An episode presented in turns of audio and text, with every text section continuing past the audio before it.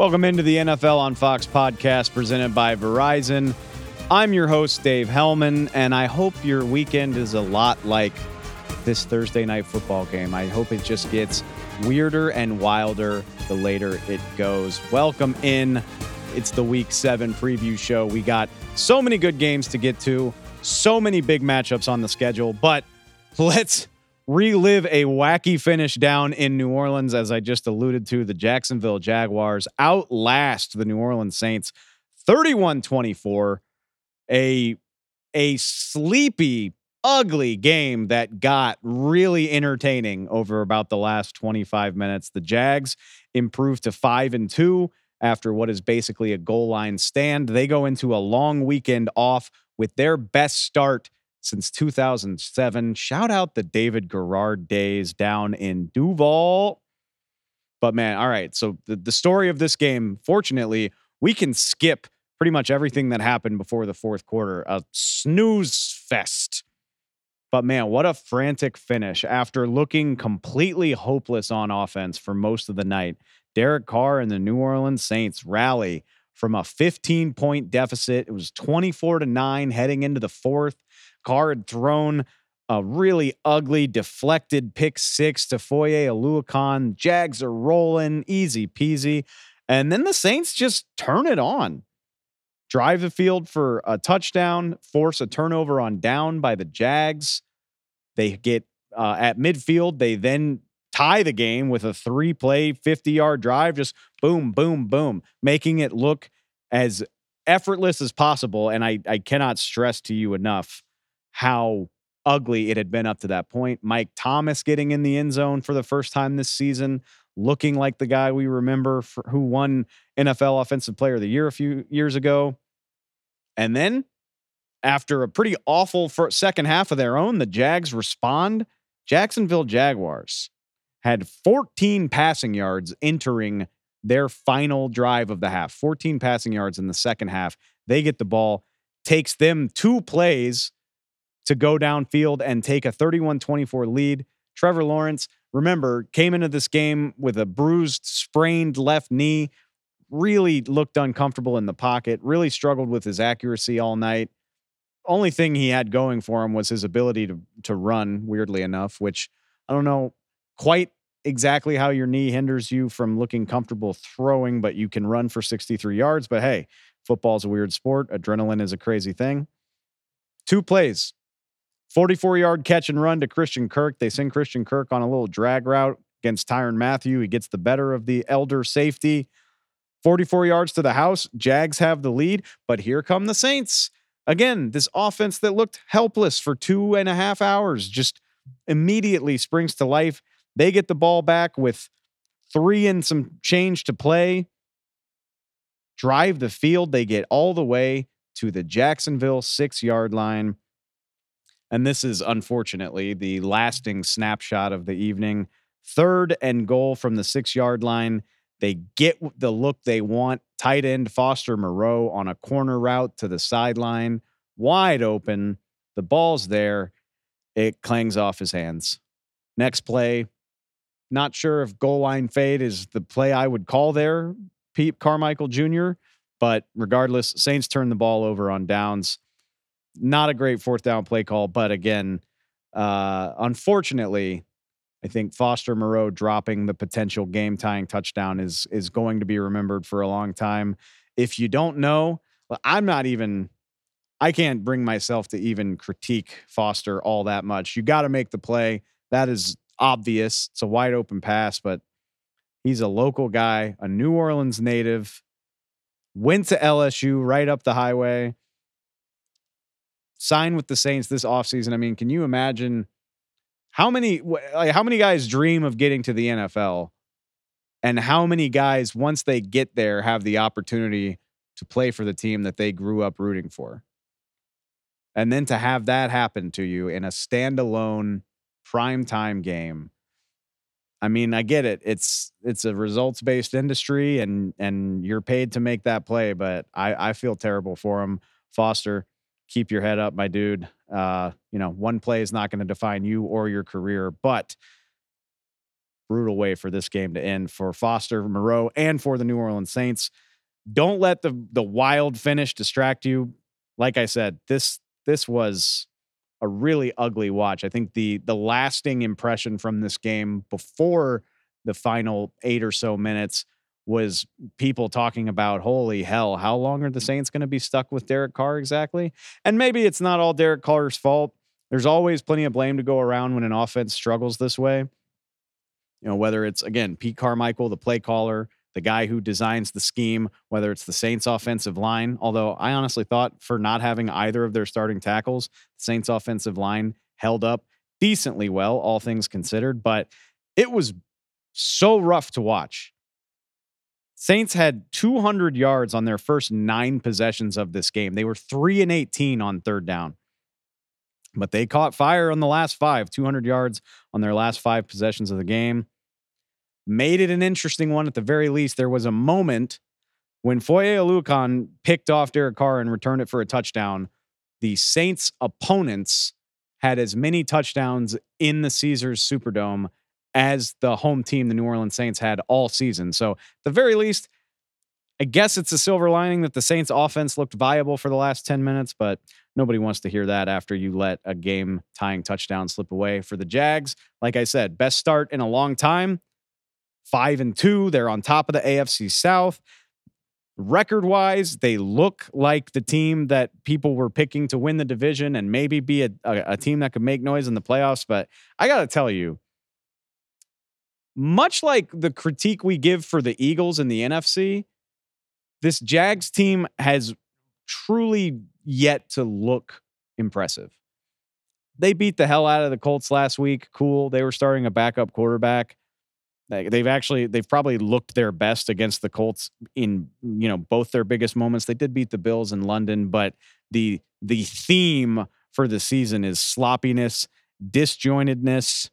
Trevor Lawrence, the knee injury is a real thing. I I'm not going to bash anybody too much for playing through an injury on a short week. Going on the road on Thursday night is difficult, but Jags had 56 passing yards in the second half. Trevor Lawrence, his stat line it, is going to look good 20 of 29 for 200, a touchdown, quarterback rating of 100. But man, it was not pretty, particularly in the second half. And Christian Kirk's touchdown put this thing away. It's a great play, but for how good the Saints defense is, I put that more on a defensive breakdown than anything. No offense to the Jags. Calvin Ridley was supposed to take the league by storm in his first season back from suspension, got traded last year. One catch for five yards, one carry for no yards. This offense is just leaving a lot to be desired. Trevor Lawrence leads the team in rushing.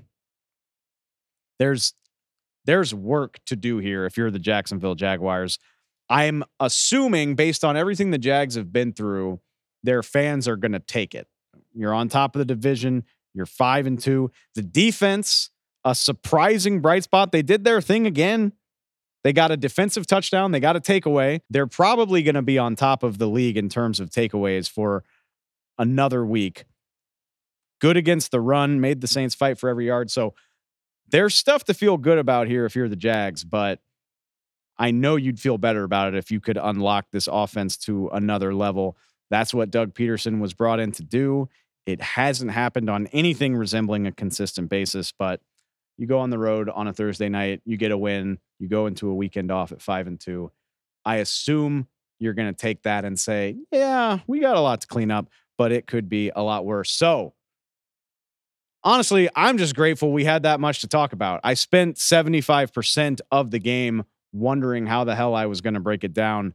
It was a brutal watch for a while, but leave it to the NFL to find some entertainment, even in the roughest games. Fun finish. You know what else is going to be fun? Week seven.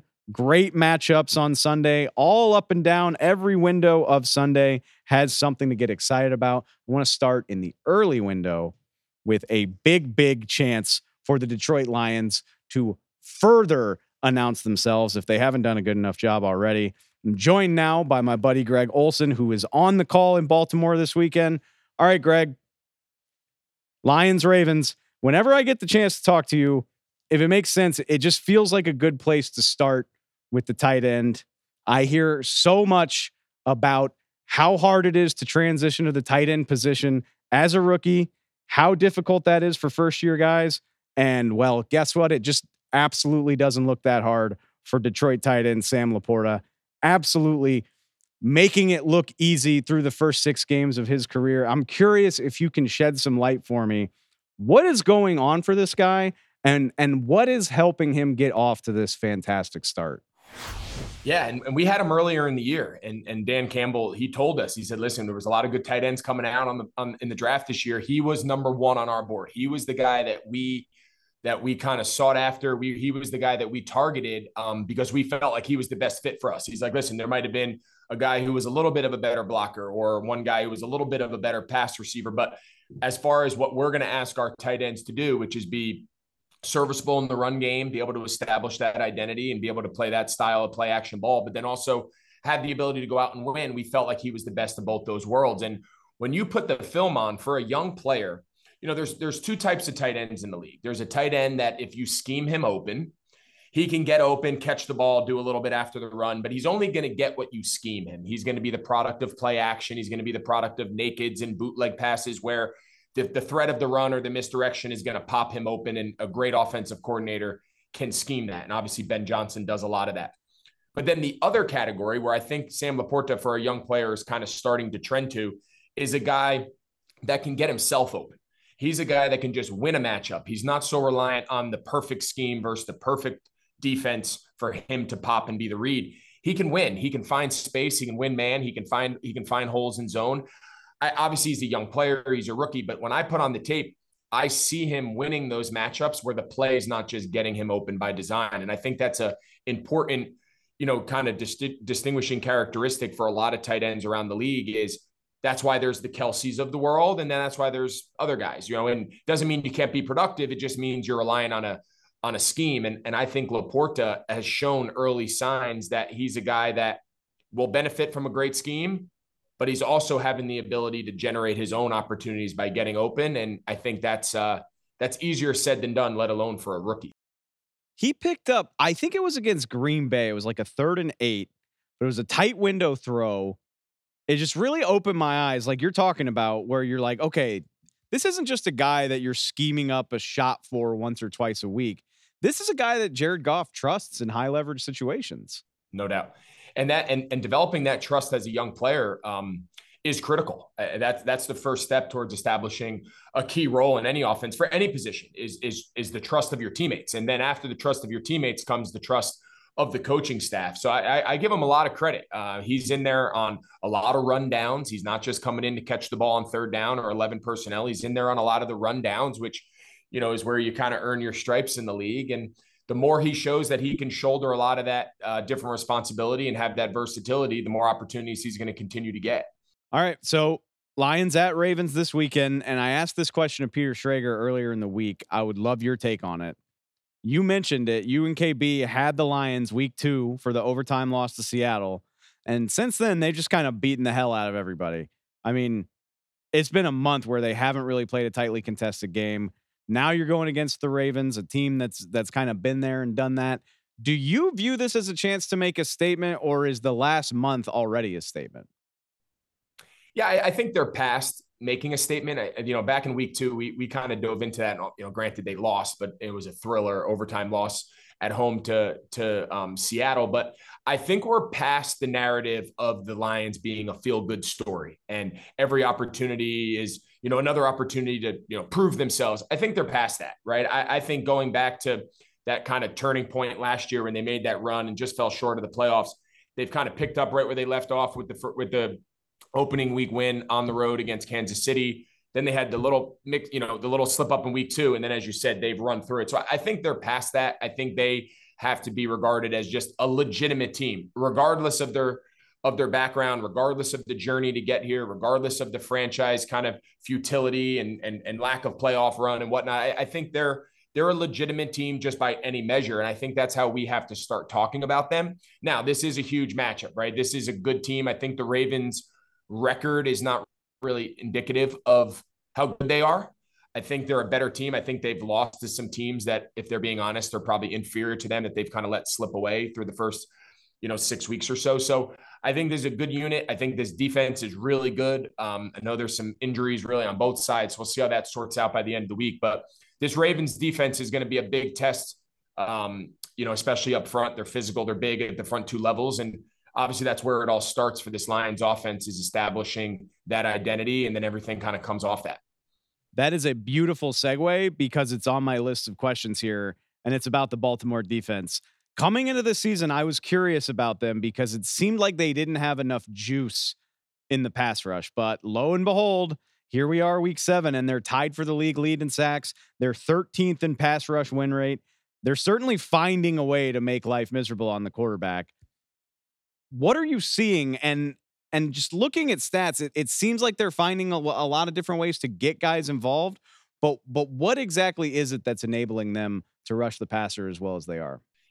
You know, I think it's because they're able to generate it both by scheme. You know, it's very similar like what we were talking about, you know, earlier with with Laporta and the Lions offense. You, sometimes you have to win by scheme, and other times you're not going to have the perfect the perfect play, the perfect blitz, the perfect scheme, and you just need a guy to be better than the other guy and win, right? And I think the the Ravens on their side of the ball defensively kind of operate under that philosophy. They do a great job of their blitz design. They're going to use Patrick Queen, the, the linebacker. I mean, he's got three and a half sacks. They're going to use him as an extra pass rusher a lot. They're going to show different looks. They're going to bail. They're going to run simulated pressures, and they're going to get free hitters and get one on one matchups. So they can get it from the linebacker depth. Roquan Smith's got a sack and a half. Jadeveon Clowney, who I think everyone the last couple years just kind of said, all right, this guy you know, obviously had a big name and big reputation, but his, you know, the injuries have caught up to him. Well, he he's a different player this year. I mean, he's he's got himself three and a half sacks, and then you got Justin Madubuike, a defensive tackle, who's got four and a half. I mean, so you start looking around. There's a bunch of guys at both the linebacker and the defensive line level that can get after the passer, get after the passer, and it's a credit to their depth. It's a credit to their scheme. Um, they're tough. They're physical. They play downhill it's a hard matchup for anybody. So I, I, think this is a this is a group whose pass rush I think has surprised a lot of people. But you know, again, through six weeks, their pressure rating, their pass rush win rates, their sack totals. I mean, they find themselves among the best and the most consistent groups in the league uh, week in and week out. On the other side for Baltimore, you touched on this. It, it seems like Lamar Jackson's having a phenomenal season, but I'm not sure people realize that because the offense has still been a bit disjointed. It looks like a lot of missed opportunities, not everybody on the same page. Do you chalk whatever struggles they're having up to just missed opportunities? You know, a lot of drop balls. Are these very easy miscues to fix, or do you think there's something more here than meets the eye? No, I, th- I, think sometimes it is just as simple as saying, "Hey, you drop the ball, you drop the ball." Right? I mean, that's not a matter of you know getting used to a new offense. That's not a matter of a new play call. I mean, you're open, he throws it to you, just catch it. Right? This is pro ball. Um, you know, a couple weeks ago they dropped, you know, which was very uncharacteristic. I think they dropped like seven balls versus was yeah. it, I think Pittsburgh or Pittsburgh, yeah, was. Um, you know, but I think they have like three drops or four drops in every other week combined. So I think, um, you know, I think some days you just can't get at. It's your day to kind of have a bad day. I, I do think though that where there is a little bit more relevance and truth is not so much even that it's a different play caller with with Monken coming in and installing a new system, new terminology it's a pretty drastic change in philosophy, right? So for the players, you know, Lamar Jackson being at the top of the list, for the players that had operated in the previous system for all those years, to now not only learn a new system, new verbiage, you know, new philosophy of a coach, but it's really a whole new approach, right? It's a lot more under center. He's doing a lot less designed runs. It's a lot more 11 personnel versus the traditional, you know, big, heavy personnel that we had seen all those years where they're running at a 22 personnel with multiple tight ends. They have the fullbacks, they have all these big bodies, and it was a million guys, and it was Q runs, and Lamar Jackson's running all. That's not really what they're doing, right? They're they're running a lot of more traditional running back plays. Um, he's operating more as a passer. He's operating more with less motion, less movement, more kind of stationary pass routes. He's not throwing the balls downfield as much, so his completion percentage is up. So it's a very different, unique approach to how they want Lamar to play quarterback. We, we see a lot of his runs being at a drop back. He's dropping back and then things breaking down and he's turning into a runner. And they've got you kind of spread out all across the field because they're an 11, you know, three wide receiver 11 personnel. So I think it's a lot of people just getting used to a new brand of football because it's a, it's a, I think it's a bigger philosophical shift from what they want to be and the identity of the offense and the style of play than I think maybe people want to, um, you know, stop and, and, and realize. You mentioned Ben Johnson, the offensive coordinator in Detroit. I'm curious about this. Clearly, whatever he's doing is a big part of Jared Goff's revival, if you will. But I don't think this degree of a level up could could just be on the OC. It certainly seems like Jared Goff has raised his game all on his own independent of whatever the scheme is. Would would you agree with that? Oh yeah, I don't think there's a question. I think you're spot on. I, I think very rarely in the NFL is there ever one clear cut reason for anything, good or bad. You know, you add one player. Well, you've won every game. You know, they add Roquan Smith, for example, and I'll answer your question. But for example, they add Roquan Smith, and their defense is like number one or number two since that trade last year from Chicago. And people are like, oh, it's ever it's he's a big part of it, but it's not as simple as if I put Roquan Smith on another defense, they would be number one, right? It's not that simple. So to answer your question, it's very rarely, oh, is it the play caller? Is it the quarterback? I think it's yes to everything. I think it's he has a really good play caller. I think they've added better weapons around him. I think as any quarterback progresses in the league, he's improved. I think he's been now operating in a similar system, you know, pretty much his entire career, and he's very comfortable. I also think Dan Campbell and and and staff have really challenged him. I think when he got there from from the Rams in that trade, I think they really challenged him to say, "Hey, man, if you want to be the quarterback of the future here and not have us, you know, look to replace you, you know, over the next couple years, you got to improve. You have to challenge yourself." And and I think Jared Goff has not only done that, I think he's completely bought in and leaned into it, and and the results speak for themselves. So.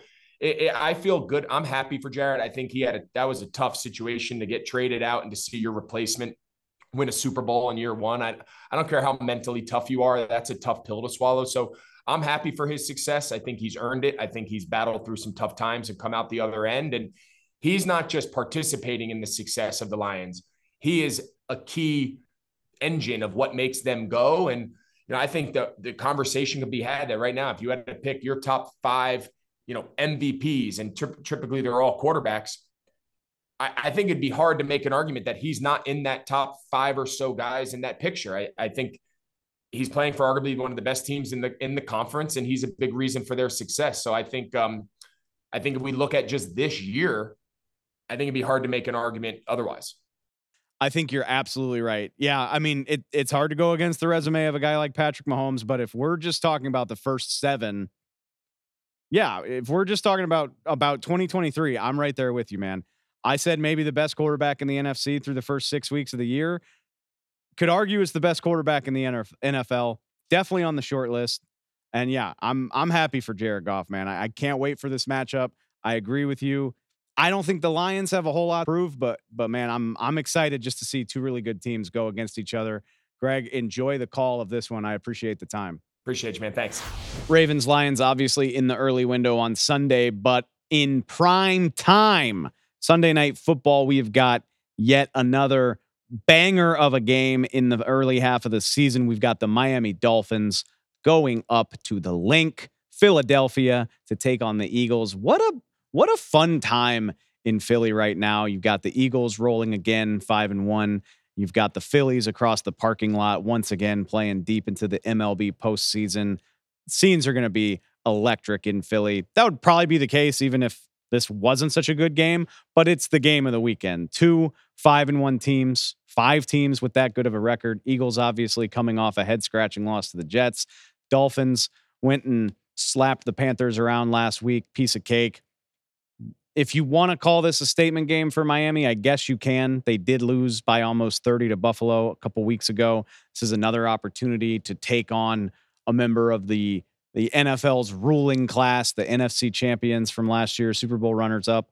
I personally am just going to look at the statistical excellence. I know that doesn't win you any trophies, but the Dolphins are a very, very good team. Number four overall in DVOA. Most of that is because of their borderline historic offense. Eagles right behind them at number seven in overall DVOA. Again, the story of this is the offenses, the defenses are are fine. I would say lacking right now. A big chunk of that is due to injury. We'll get into it. But you're coming to this game for offense. I just touched on it.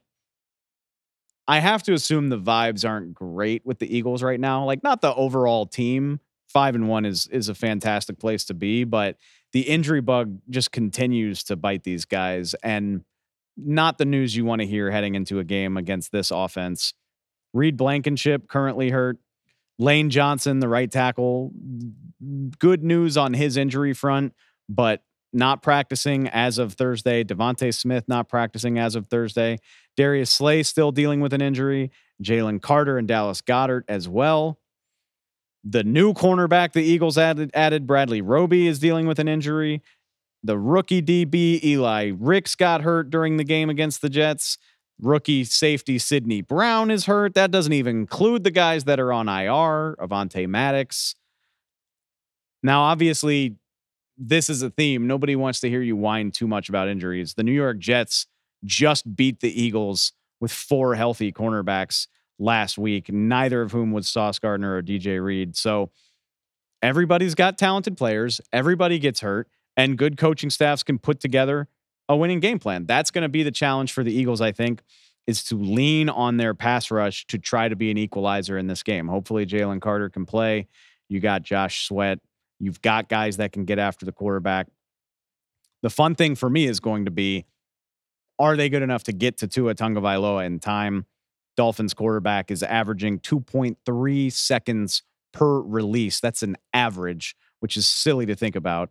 He's only been sacked six times in six games this year, and four, four, count them, came against Buffalo once the game was already well out of hand. Tua didn't start getting sacked until Buffalo was up by 17 or more points and could just tee off, trusting that the Dolphins weren't going to be able to run the game. So if the Dolphins have any semblance of balance, I don't know how often even a great pass rush is going to get to Tua Tagovailoa. On the flip side, maybe the Eagles have what it takes to make this thing a little more one dimensional They've only allowed one team to rush for 100 yards. Say what you will about the Eagles' defense, but their front seven has handled the run fairly well. Now, a good point of that is that they've built leads in a lot of their games, but even going against the Rams, who have been a top 10 most efficient run offense this season, they held LA to just 54 yards. And that was a game that was within striking distance for the Rams, not a game where the Rams were down by a big margin. So, even against a good team in a balanced game, maybe the Eagles can do something against the the Dolphins running game. Conversely, I think the Dolphins can be gashed on the ground. Knowing how well the Eagles run the ball and have run the ball at times this season, you have to think of this as a really favorable matchup. The Dolphins are a bottom 10 run defense to this point in the season. They've given up some gaudy totals it's kind of skewed because they gave up 230 rushing yards to the Chargers in week 1. They they certainly haven't been that bad, but they are a bottom 10 run defense across the season. And when you consider that they've been playing with a lead for most of the year, which again, typically teams stop running the ball when they're trying to make up a difference, even knowing how much time the Dolphins have spent out in front, they are still not defending the run very well. Hopefully, Lane Johnson can play in this game. It, it, would make a huge difference if he, difference if he could. But even if not, we've seen the Eagles absolutely dominate a few games in the in the running game, and I think this one has the opportunity to be that way. I wouldn't I wouldn't dare to assume too much about Nick Sirianni and offensive coordinator Brian Johnson's game plans, but it it feels like they've gotten away from the run at times this season when they they could just exert their will on opponents. I know AJ Brown's out there and DeVonta Smith is a really good player. You got a lot of mouths to feed and a lot of guys to target. But when you're capable of running for 150 plus in a game and against some pretty solid defenses, I think that's worth keeping in mind against the Miami Dolphins. Maybe you you lean on that and and take your shots where you can. Even more so if Xavier Howard can't play in this game. He's currently practicing, but a game time decision, I would assume. The guy playing opposite him, we saw this against Buffalo, a big, big reason why the Buffalo game got away from the Dolphins. The guy that's stepping up in place of Jalen Ramsey right now, Kader Kohou, is allowing 80% completion rate right now. He's got a 127 passer rating against him when quarterbacks target him. It's looked really ugly for the Dolphins. That's what Josh Allen and Stefon Diggs took advantage of. I would like to see the Eagles run the ball, but I can't deny that there should be some opportunities for some deep shots when they present themselves. I think Jalen Jalen Hurts just has to make better decisions this time around. Three interceptions last week, a rarity for him to this point in his career. It's as many in one game as Tua Tagovailoa has thrown in the entire month of October. So as many picks in one game as Tua has thrown in three. Tua Tagovailoa not getting sacked, not making a ton of mistakes. I just I I hope this game lives up to the billing because there's potential here for a lot, a lot of points, a lot of excitement. I think that's the reason why the over under is set at 51 and a half.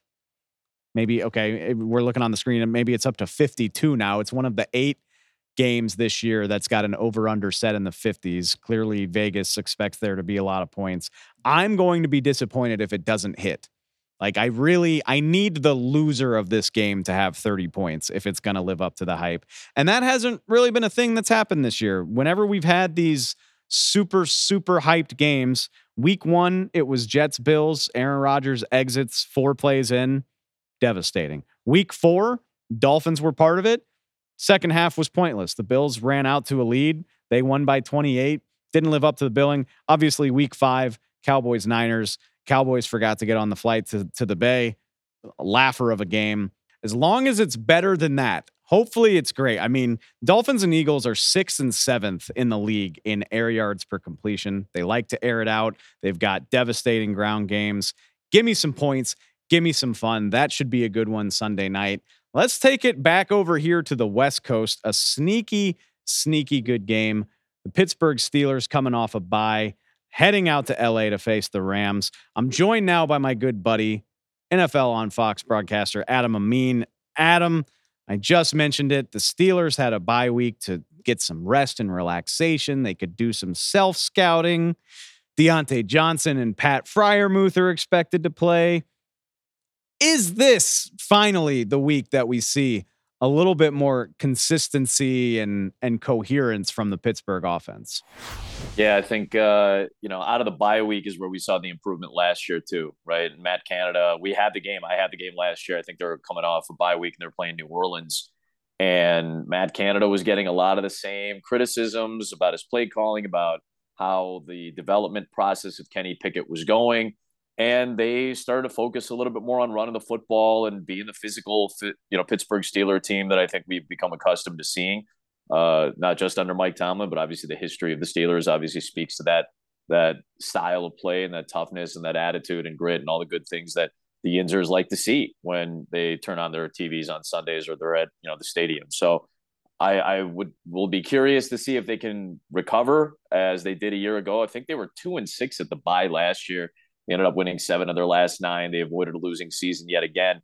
Uh, they're 12 and four under Tomlin following a bye week. They've won six straight games off a bye week. Now, what does that mean individually to a game against the Rams? Nothing, but the track record at the very least does show that Mike Tomlin's the type of head coach and his staff seemingly is the type of staff that's willing to take a look at themselves. And, you know, you heard Najee Harris talking about it during the bye week, saying, I came in an extra day uh, for film study with Mason Cole, you know, the center who's who's had some struggles at times too. And you know, we had suggestions for Matt Canada, we had suggestions for the offense, and let's see if they start to implement whatever those suggestions are. And I imagine if it's Najee Harris in the center of Mason Cole talking that they want to get back to a physical style of running the football. It'll help if James Daniels is healthy. It will help to have some depth at running back if Anthony McFarland can go. It certainly is going to help to have Diontae Johnson back to be able to take some of the pressure off George Pickens because what from what we've seen with Kenny Pickett so far this year, his accuracy hasn't been particularly great unless he's throwing to George Pickens. So this is as healthy as the Steelers have been.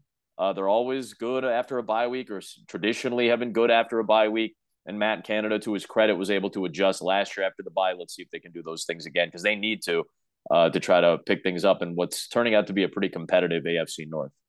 Yeah, that's it's a pretty funny point that uh, you know the Steelers offense has obviously really struggled to get going, but Kenny Pickett is good for a 70 something yard uh, score to George Pickens like once every three weeks. So hopefully it can uh, hopefully they can get a little bit more consistency out of it. But it's funny those are I mean those are some amazing stats particularly about the way they rebounded last year and Mike Tomlin's proficiency coming off of a bye which kind of clashes with the narrative that I think is interesting is that the Rams are a favorite in this game. And I think um, at least in general, the the common perception is that the Rams are the better team in this matchup. I'm curious.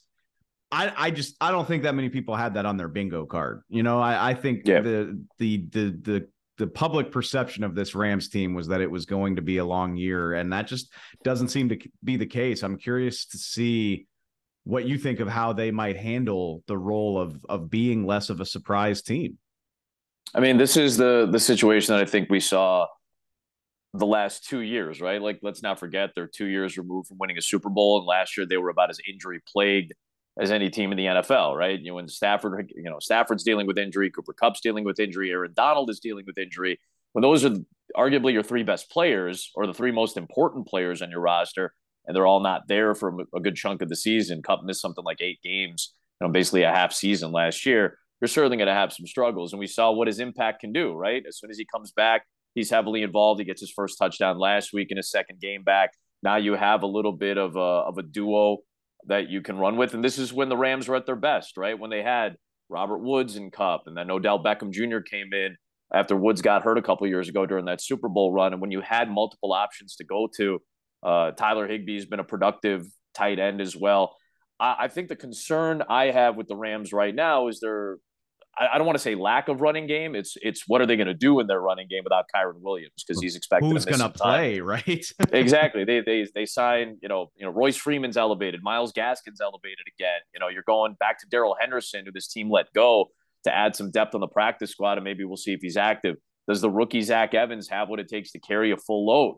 Because uh, Kyren Williams is one of those guys that wanted the ball a whole lot, and this is a Rams team that is predicated on the run game because this is a very, very, very heavy play action team, right? You, you look at the top play action teams in the NFL right now. It, it, it's no surprise what we're seeing in offenses around the league, Dave. The Shanahan tree, the McVay tree, whatever you want to call it.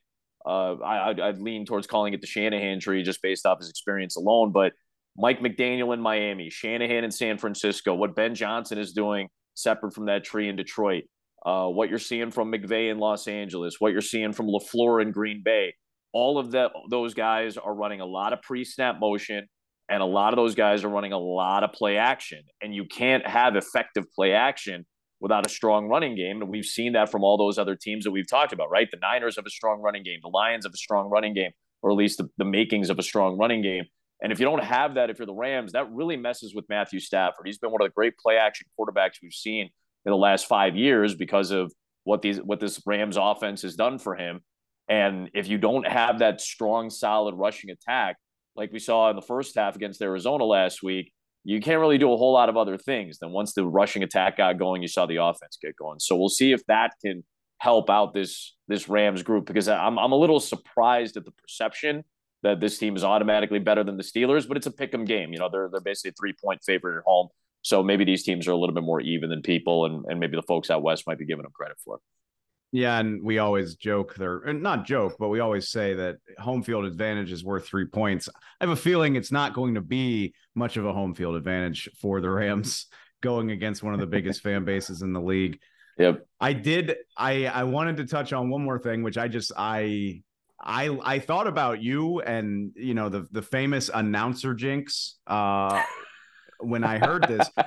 Sean McVay was bold enough to say this week that uh, he said, "My son, my son knows better than to come during a game." And I, I don't know, man. I'm just not. I'm not sure about pushing your luck like that with a baby on the way.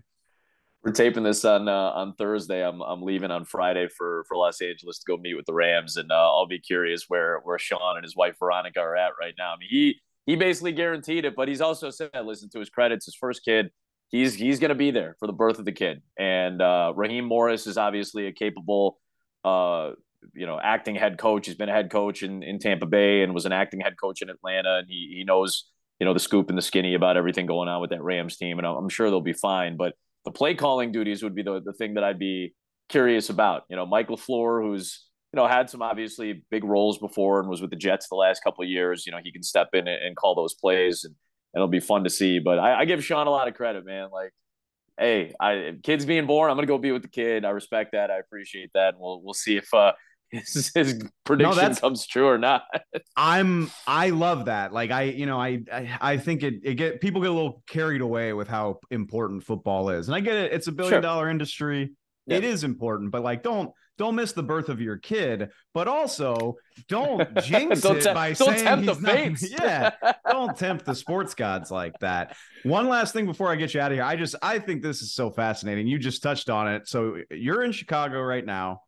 Uh, you're you're going to do Bulls preseason because you are the voice of the Bulls. You've been deeply uh, involved in in our coverage, Fox's coverage of the MLB playoffs. Oh, and by the way, there's an NFL game every weekend as well. Like how how are, I mean, I know you love this time of year, but uh, you know, just take me through your process of uh, keeping this all straight.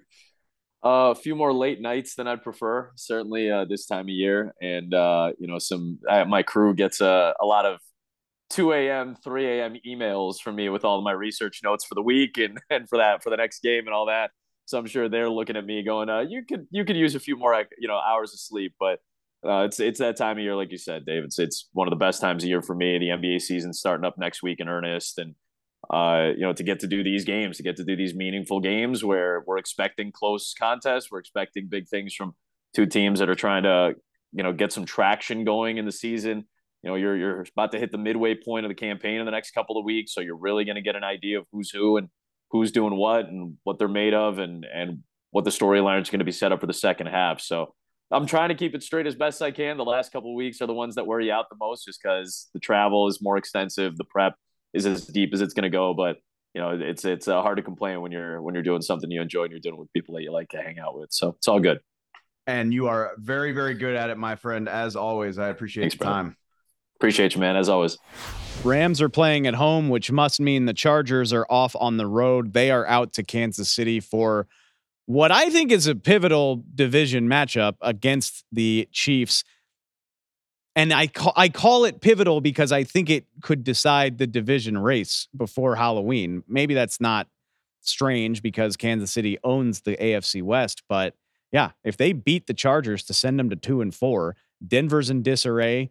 Vegas not looking like a particularly threatening team. If the Chargers can't steal one here, I feel comfortable writing the Chiefs in for a home playoff game. Of course, I felt comfortable saying that as soon as the Super Bowl ended, but don't worry about it. Laugh LA off at your own risk, though.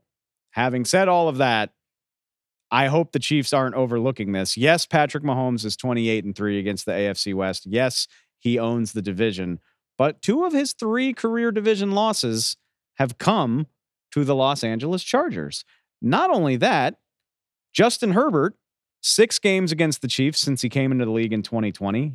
He's only two and four, but his record at Arrowhead is two and one. He's only ever beaten the Chiefs in Kansas City to this point in his career.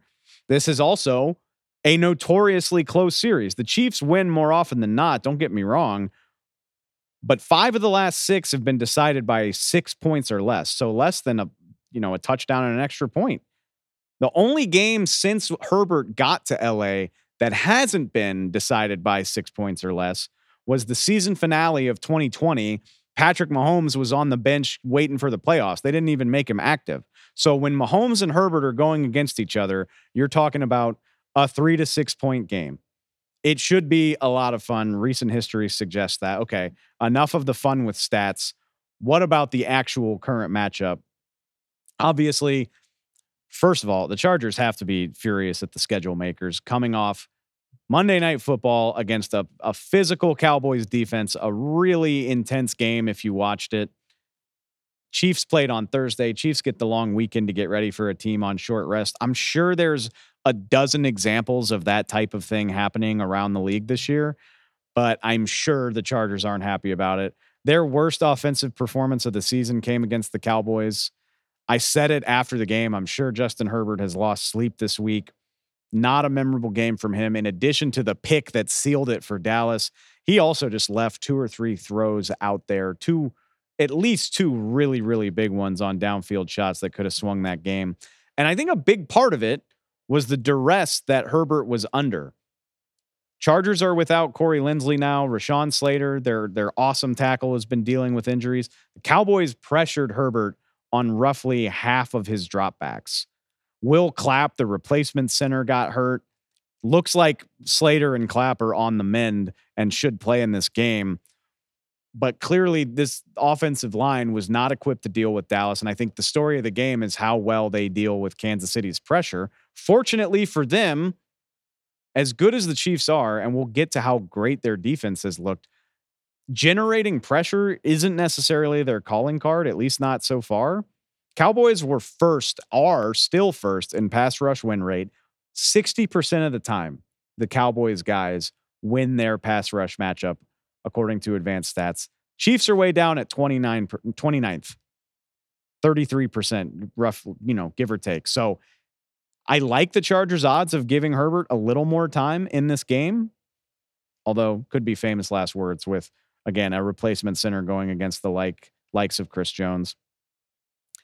It doesn't necessarily get easier, even if Herbert has more time. The Chiefs are top 10 in overall defense right now. Their pass defense has been incredible. Their scoring defense. Here's here's the stat for you right now. The Kansas City Chiefs 2 and 0 this season when they fail to score 20 points. So they beat Denver 19 to 8 the other night. They beat Jacksonville by uh, with only, you know, only scoring 17 points. They beat the Jags earlier this year. They're 2 and 0. Everyone else in the league is 11 and 61 when they fail to score 20. It's an offense-driven league. Typically you you want to get to 20 points or north of it to have a chance at a win. Everybody else is only winning 15% of their games when they can't get to 20. Chiefs 2 and 0. Really, really impressive stuff. It was on full display against Denver. Broncos had 197 yards, eight points on the night, and that's with the Chiefs only managing one touchdown of their own. It, it honestly should be a similar story on the other side of this thing. The Chargers, the stats say that they've had a rough year on defense, 26th in DVOA.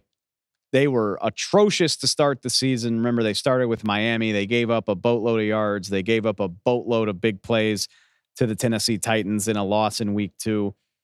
It's it's looked better the last two weeks, averaging just 300 yards a game, averaging just 19 points to their last two opponents. Granted, some of that is getting to play a rookie quarterback in Aidan O'Connell for Las Vegas, but it's a talented Dallas offense that they were able to fluster and and hold to 20 points. Again, you know, 20 points should win you a lot of NFL games. Clearly, if you're the Chiefs, maybe not if you're everybody else.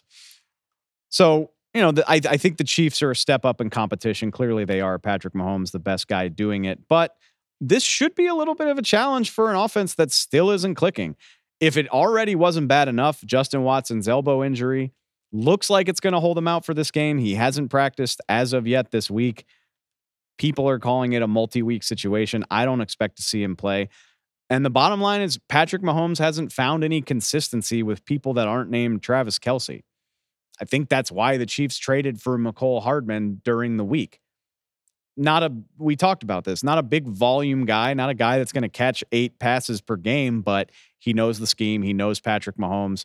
Patrick Mahomes trusts that A, he knows what to do, and B, he'll deliver in those situations we'll see if Hardman plays. He he did practice this week. Again, if you know the offense, you've been there for four years. It, shouldn't be too big of an acclamation to get a handful of touches in your first week back. I don't expect a huge, huge role. The other name I'm watching is Rashee Rice, the rookie. Had his highest yardage output, 72 yards against Denver the other night, and his second highest snap count. So he he was playing a lot more than what we had seen in the previous couple of weeks. So if there's a guy that Patrick Mahomes trusts the most, maybe it's the rookie. I don't think that says anything great about Marquez Valdes-Scantling or Kadarius Toney, but there's there's no time for figuring all that stuff out now. Like we got to go with the options that work. So if it's Mecole Hardman, if it's Rashee Rice, we know it's going to be Travis Kelce. But I, I think the Chargers will present more of a challenge than than probably a lot of people are expecting. It's a division game. Brandon Staley does some silly, silly things in situational moments, but he is a good defensive coach. He has come up with really fantastic game plans for opposing offenses throughout his career. So I, I, am expecting a division slugfest. I would be surprised if this is a high flying game or even a Chiefs blowout, but it is Patrick Mahomes playing in the AFC West. However stressful it might be, I will ride with the Kansas City Chiefs to get it done and improve to six and one. And like I said, if that's the case, you can start worrying about playoff positioning in Kansas City as far as I'm concerned, because six and one, putting the Chargers at two and four, and everything else that's going on in that division, Jimmy Garoppolo not slated to play this weekend. If the Chiefs get this win, they would be six and one, and it's a decent bet. Nobody else in the AFC West will be above 500. Yeah, you can start p- making plans to hang another banner at Arrowhead, but still got to do it. I-, I think it'll be a fun one. I think it'll be surprisingly defensive. I feel good about the Chiefs, though. That does it for the main attractions, the headlining games for week seven. But don't you worry, even in a week with a whopping six teams on a bye week, there is plenty of other football around the NFL this weekend. If you're new to the show, this is the wrap up. This is what we call the hurry up. This is where we go through the rest of the NFL matchups, get you ready, what you need to know as quickly, as efficiently as possible so you can carry on with your life. My wonderful producers are going to put three and a half minutes on the clock.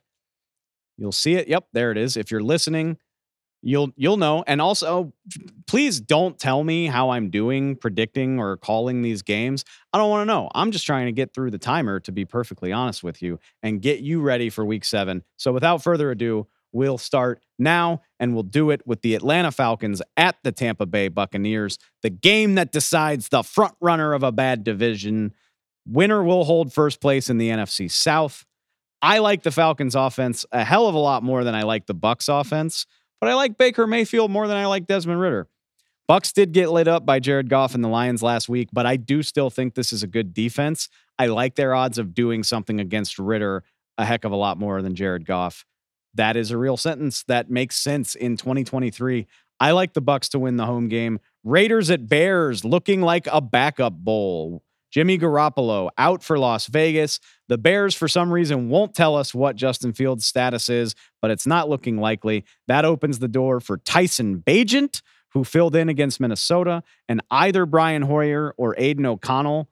I don't know what to do with this. I think the Raiders' defense is the best thing going here. So Maxx Crosby, step it up and and win another game, my guy. I'll roll with that. I'll roll with the Raiders. Browns at Colts, another possible backup bowl.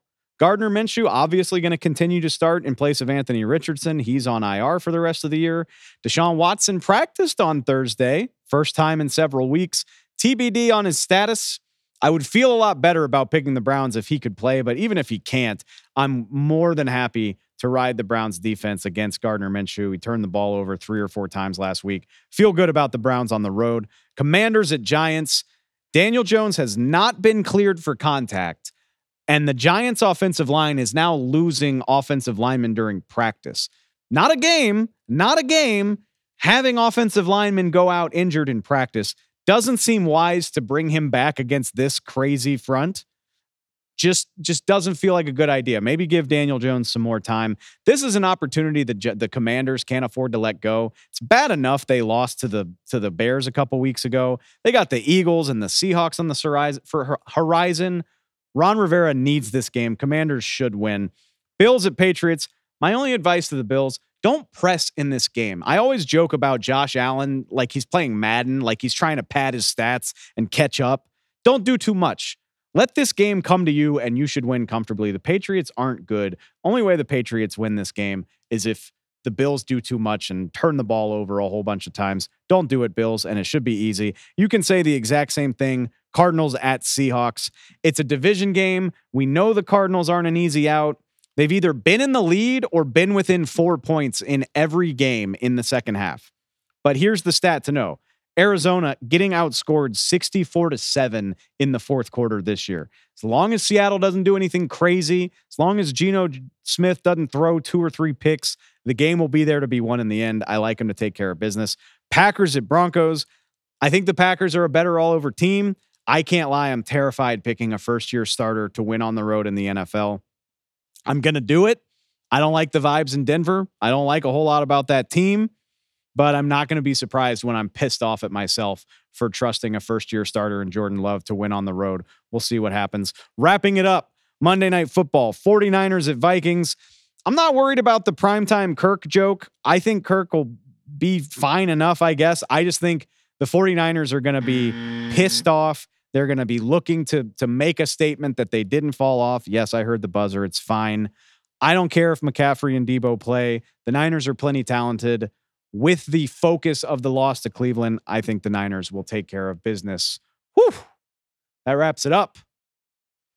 I think it's going to be a fun one, y'all. Especially, hey, can we get to Sunday night already? Dolphins, Eagles, let's go. We will be here to recap all of it, whether it delivers on the hype or not. It's going to be a fun, crazy game, a fun, crazy day of football. We will be here to take you all through it on Monday. Until then, find us on Spotify, Apple Podcasts, subscribe to the YouTube channel. I'm going to keep saying it until you do it. Go follow us wherever you get your podcasts, and I will catch y'all on Monday. Enjoy the fall.